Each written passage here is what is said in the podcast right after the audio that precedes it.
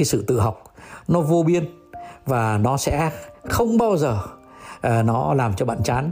Bởi vì chắc chắn là trong cái cuộc sống này nó có một trăm thứ mà bạn sẽ rất thích thú để mà bạn à, à, làm lấy bằng chính tay của mình hoặc là chính chân của mình hoặc là chính bằng cái trí tuệ của mình. Thầy vẫn luôn luôn mang một cái sự nhiệt huyết của tuổi trẻ.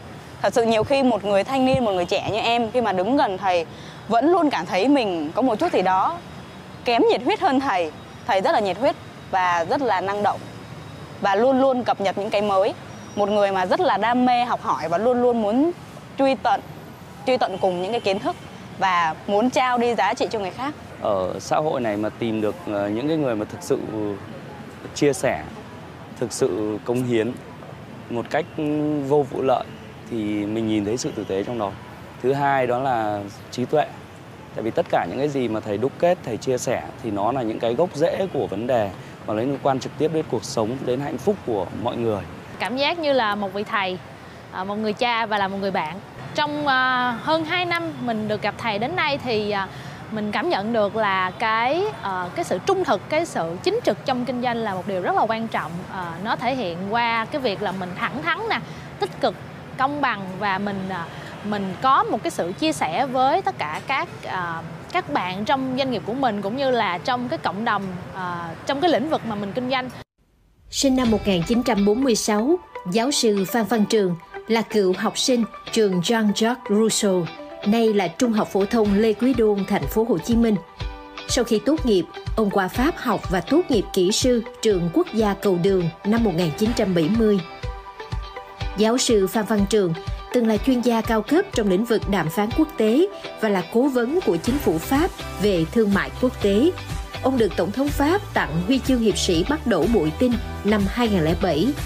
Năm 2004, ông trở về quê hương và tham gia nhiều vai trò như kỹ sư, giáo sư đa ngành, nhà tư vấn, nhà kinh tế, nhà quản trị trong hầu hết ngành nghề với nhiều đóng góp cho giáo dục Việt Nam, ông được Chủ tịch nước trao tặng kỷ niệm chương vì sự nghiệp giáo dục năm 2010. Năm 2019, giáo sư Phan Văn Trường khởi xướng hệ sinh thái kế nền dựa trên nguyên tắc bình đẳng, hồn nhiên, thẳng thắn và tích cực, là nơi thảo luận và chia sẻ các đề tài về khởi nghiệp, thương thuyết, quản trị, kiến tạo phong cách công dân toàn cầu, tư duy tạo hệ sinh thái cùng phát triển. Đến nay, dù đã 76 tuổi, ông vẫn dành hầu hết thời gian của mình để viết lách, làm cố vấn cho nhiều diễn đàn, nói chuyện ở các hội thảo để truyền tải kiến thức, kinh nghiệm cho thế hệ trẻ. Ông là tác giả của nhiều cuốn sách giá trị, Một đời thương thuyết, Một đời quản trị, Một đời như kẻ tìm đường. Và mới nhất là cuốn Công dân toàn cầu, Công dân vũ trụ Quý vị khán giả thân mến, qua những hình ảnh vừa rồi hẳn là quý vị đã nhận ra khách mời đặc biệt của chương trình ngày hôm nay là ai. Với hơn 40 năm kinh nghiệm ở vai trò nhà thương thuyết, nhà quản trị và đã từng đi qua hơn 80 quốc gia ở khắp Nam Châu, giáo sư Phan Văn Trường là một người có rất nhiều những trải nghiệm thực tế, phong phú và độc đáo. Nhân dịp giáo sư vừa ra mắt quyển sách mới nhất của mình, Công dân toàn cầu, công dân vũ trụ. Ngày hôm nay, Tuyết Vinh mời quý vị sẽ cùng gặp gỡ ông để lắng nghe ông chia sẻ những góc nhìn rất riêng và đầy thú vị về khái niệm công dân toàn cầu. Khi nhắc đến cụm từ công dân toàn cầu, nhiều người trong chúng ta vẫn nghĩ rằng đó là những người từng sống và làm việc ở nhiều quốc gia trên thế giới, người thông thạo nhiều ngoại ngữ, hoặc phải là người thành đạt, giàu sang và đi du lịch khắp địa cầu, là người nắm trong tay uy quyền khuynh đảo thế giới. Tuy nhiên, công dân toàn cầu theo giáo sư Phan Văn Trường là một phong thái văn hóa. Ông chọn cách chia sẻ về cuộc sống của những người mà ông từng gặp và cho rằng họ đang sống và làm việc như một công dân toàn cầu và để độc giả tự đúc kết cho mình cảm nhận riêng. Những người được mô tả trong sách ông có một doanh nhân trẻ, một chú bé người Việt, một người phụ nữ Pháp gốc Việt hoặc một doanh nhân vĩ đại người Mexico. Họ khác nhau về quốc tịch, giới tính, độ tuổi, công việc, nếp sống, nhưng họ là công dân toàn cầu. Đó là hình ảnh của những con người yêu thương đồng loại, trách nhiệm với địa cầu và trân quý vũ trụ mà chúng ta đang sống. Quyển sách không chỉ dành cho những doanh nhân, nhà đối ngoại hoặc nhà quản trị mà dành cho tất cả mọi người bởi công dân toàn cầu, công dân vũ trụ sẽ là bước phát triển tất yếu của mỗi cá nhân trong tương lai. Mỗi cá nhân đều có thể tìm thấy gợi ý từ quyển sách này để hoàn thiện chính mình. Dạ xin chào giáo sư Phan Văn Trường, cảm ơn giáo sư rất nhiều đã nhận lời mời tham gia cùng với chương trình ngày hôm nay ạ. Vâng, thầy uh, chào Tuyết Vinh. À, tôi xin chào tất cả các khán giả uh, trên VTV3 và trước hết thì Tuyết Vinh cũng xin phép được thay mặt khán giả của chương trình chúc mừng thầy với quyển sách thứ tư vừa được ra mắt và thưa thầy uh, trò chuyện về khái niệm công dân toàn cầu chắc hẳn đây sẽ là một cái cuộc trò chuyện rất là thú vị bởi vì rất nhiều người quan tâm đến khái niệm này. Công dân toàn cầu nó đơn giản lắm. Mình yêu mình yêu cái địa cầu của mình. Mình yêu cái sinh vật, mình yêu cái thực vật, mình yêu cây cối, cây cỏ. À, rồi xong rồi mình không mang cái cảm tính của mình ra. Mình nhẹ nhàng mình lướt qua tất cả những cái tình huống. Và mình thấy ở đâu có mâu thuẫn thì mình đưa một cái uh, giải pháp win-win. Tức là đôi bên thấy là có thể mà ngồi với nhau được. Rồi khi mà mình thấy là uh, có uh, những cái sự bất công thì mình cũng bỏ một phần của mình ra để mà mình tạo nên một cái gì tích cực và tạo giá trị trong một cái tinh thần trách nhiệm và có lẽ họ không lấn át vào cái à, không gian à, của người khác chúng ta sinh ra đã là công dân toàn cầu rồi chúng ta sinh ra đã, đã là công dân của vũ trụ rồi. Vinh nghĩ rất là thú vị về quyển sách này bởi vì thầy đã tổng hợp rất nhiều những câu chuyện từ những nhân vật cụ thể để mỗi người khi mà đọc thì có thể tự đúc kết và rút ra kinh nghiệm cho mình. Thì trong rất nhiều những nhân vật mà thầy đã gặp, công dân toàn cầu đầu tiên mà thầy đã gặp gỡ là ai ạ? Nói thật tình là thầy ờ, đã bị ấn tượng kinh khủng khi mình còn là kỹ sư trẻ. Vào cái thời kỳ đó, đó thì chưa ai có điện thoại di động cả. Chưa ai có cái máy đánh máy mà cầm tay cả. Ờ, chưa ai có những cái uh, điện thoại mà gọi ta gọi, được gọi là điện thoại quân sự ấy. tức là nó có những anten nó dài ba thước á. Nhưng mà cái anh bạn nói anh có. Và anh ấy làm việc mà thầy hơi ngạc nhiên bởi vì rằng anh ấy vừa là thư ký vừa là người à, chế ra cái văn bản vừa là người sáng tạo ra cái tình huống vừa là cái người điều khiển cái buổi họp vừa là cái người mà à, dẹp hết tất cả những câu nói mà nào có cảm tính. Anh ấy giúp tất cả cái buổi họp đã nó bỏ cảm tính nó đi vào à, những cái cuộc à, thương thuyết à, à, có lợi cho đôi bên. À, anh ấy dẹp hết tất cả những mâu thuẫn nhưng mà anh ấy khuyến khích sự phản biện mình mình bàng hoàng trước cái tài năng của cái người đó. Và cái người đó chỉ hơn mình độ chừng ba bốn tuổi thôi. Thế rồi mình mới xem trang phục của anh ấy. Anh ấy cũng mặc những quần áo rất đơn giản thôi. Nhưng mà vẫn có những cái à, một vài những chi tiết mà làm cho mình nghĩ rằng là người này có thể là một người giàu. Dạ. nhưng mà mình cũng không biết chắc là người ta có người giàu không thì mình mới khám phá ra rằng cái người này là cái con người mà nó vượt thời gian nó vượt vật chất. Cái người này người ta không khoe bằng. Mà sau lúc họ nói đó, nó có những cái cấu trúc nó có cái lý luận hệ thống nó có một cái văn hóa chan hòa. Mình bảo chết cái người này là người mẫu của mình rồi. Và mình mới muốn làm quen thân. Thì lúc đó mình mới lại ngạc nhiên họ không chịu làm thân. Uhm, họ trong công việc đó họ rất ân cần họ rất ấm áp. Nhưng mà bảo rằng là xin mời bạn một bữa cơm tối họ tránh.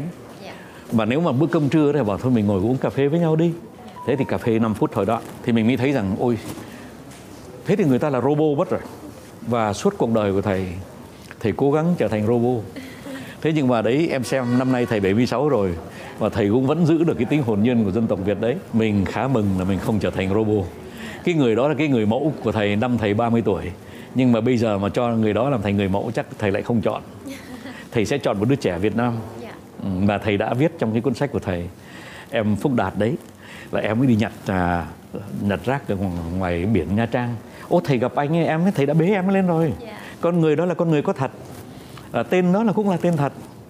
Mà em đó nhặt rác một cách là chăm chỉ như là có một cái uh, sứ mệnh. Như là cái người con đó là không phải là người con của cha mẹ không mà còn là người con của vũ trụ người con của đất nước. Thì thầy mới bảo rằng thế thì chúng ta có thể lạc quan nhân đây thầy có thể kể thêm một vài nhân vật mà thầy ấn tượng và đã chọn viết trong sách của mình được không ạ à, thầy vừa mới nói về hai nhân vật rồi nhé yeah. Dạ. tức là anh Andrew và em bé à, Phúc Đạt thế nhưng mà thầy có chọn à, một người phụ nữ người phụ nữ đó thì không có quá xa thầy đâu yeah. Dạ. và thầy cũng có chọn là một cái người à, cao tuổi mà người ta đã thành công trong cuộc sống và mình thấy rằng là những cái người đó đó không phải người nào cũng là hạnh phúc đâu. Người ta có những cái nỗi chăn trở của người ta. Thế nhưng mà người ta cũng lại chăn trở theo kiểu công dân toàn cầu. Tức là người ta tìm cách người ta giải quyết cái vấn đề của một cách rất là êm ắng. Người ta tìm cách người ta à, tìm một cái giải pháp tích cực. Và người ta sẵn sàng chấp nhận cái cuộc sống. Nó như thế thì mình phải nhận nó như thế. Chứ mình đừng đổ thừa mình đừng à, à, than phiền về thân phận của mình Dạ thưa thầy, à, chúng ta đã nghe đến khái niệm công dân toàn cầu rất là nhiều rồi nhưng mà gần đây thì à, thầy cũng muốn mọi người biết nhiều hơn đến khái niệm công dân vũ trụ. Tại sao ạ? Thế thì công dân vũ trụ là gì?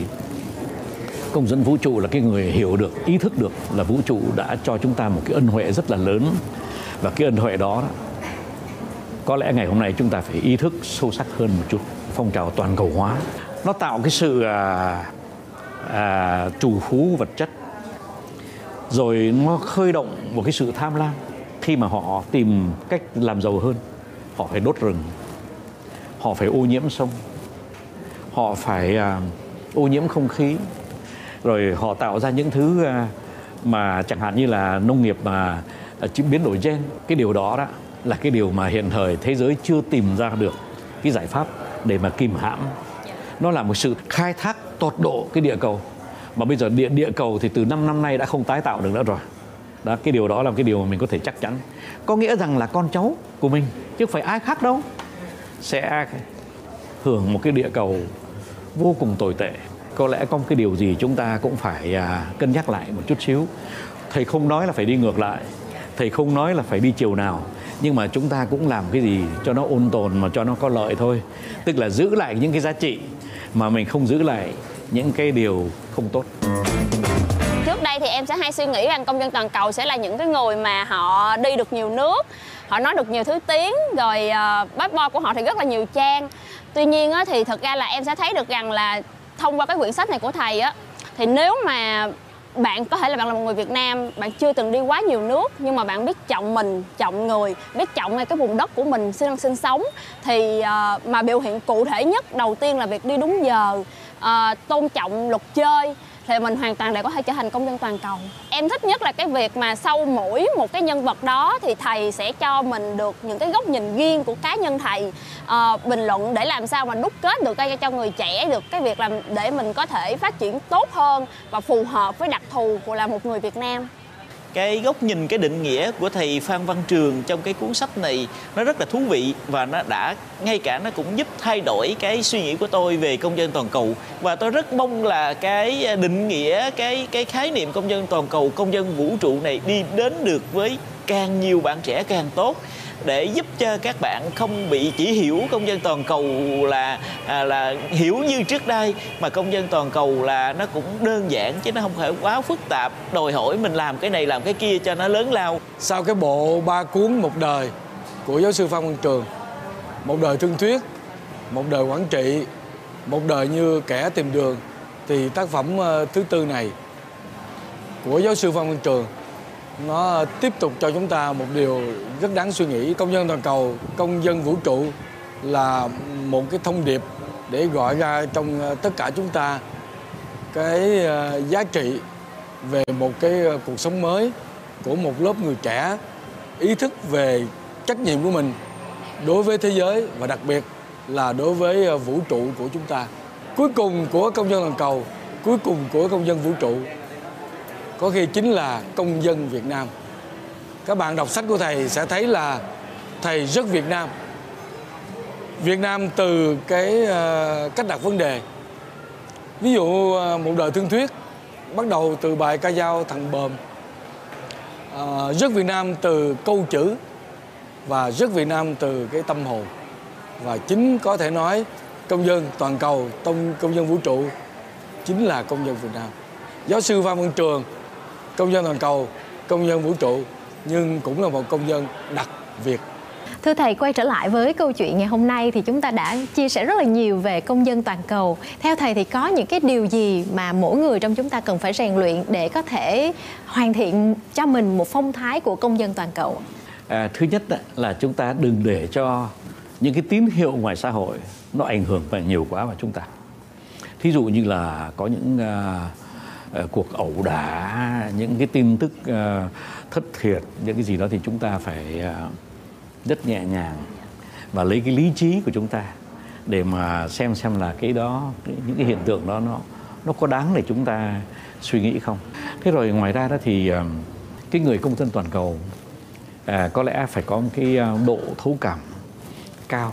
Nhiều khi đó là mình thấy có người mà mình thấy rằng thực sự họ đáng chê thực sự họ đang làm cái gì mà mình là mình phẫn nộ. Thế nhưng mà đến khi người ta kể chuyện người ta ra người mình mới thấy rằng là người ta tội nghiệp có nhiều cái nỗi đau khổ mà mình không ngờ. Có những cái cá tính. Của công dân toàn cầu là cái tinh thần trách nhiệm. Rồi cái thứ nhì đó là cái tinh thần tự trọng tự trọng đó là tự coi mình như là chính cái người quan sát mình trước nhất. Thí dụ như là mình ở một cái nơi mà có đông người thì mình không dám làm chuyện này mình không dám làm chuyện nọ. Thế nhưng mà đến khi mà mình một mình đôi khi mình cũng bảo thôi làm ẩu chơi cái không? Mình quên mất rằng là vẫn còn một người đang nhìn mình. Đó là chính mình. Thì cái này đó là cái điều mà mình phải học. Bởi vì chính thầy ôi các em đừng nghĩ thầy hoàn hảo đâu. Hồi thầy còn trẻ thầy cũng ẩu xịa lắm. Lúc mà không có ai nhìn mình thì mình cũng ẩu lắm. Thế nhưng mà không dần dần à, cải thiện con người của mình. Và mình bảo rằng là không mình phải nhớ rằng là có một cái người mà phải nghiêm khắc rất nghiêm khắc với mình là chính mình như thầy có chia sẻ một điều mà Tuyết Vinh cũng cảm thấy rất là tâm đắc đó là mỗi đứa trẻ sinh ra đã là công dân toàn cầu. Và trong quá trình mà chúng ta phát triển và lớn lên có thể có những điều đã thay đổi. Vậy thì theo thầy cái mối quan hệ giữa phụ huynh và con cái thì nên làm như thế nào để trẻ có thể luôn luôn giữ được phong thái công dân toàn cầu? Vâng. Những cái điều mà thầy sắp nói đó nó có thể gây sốc cho một uh, số phụ huynh.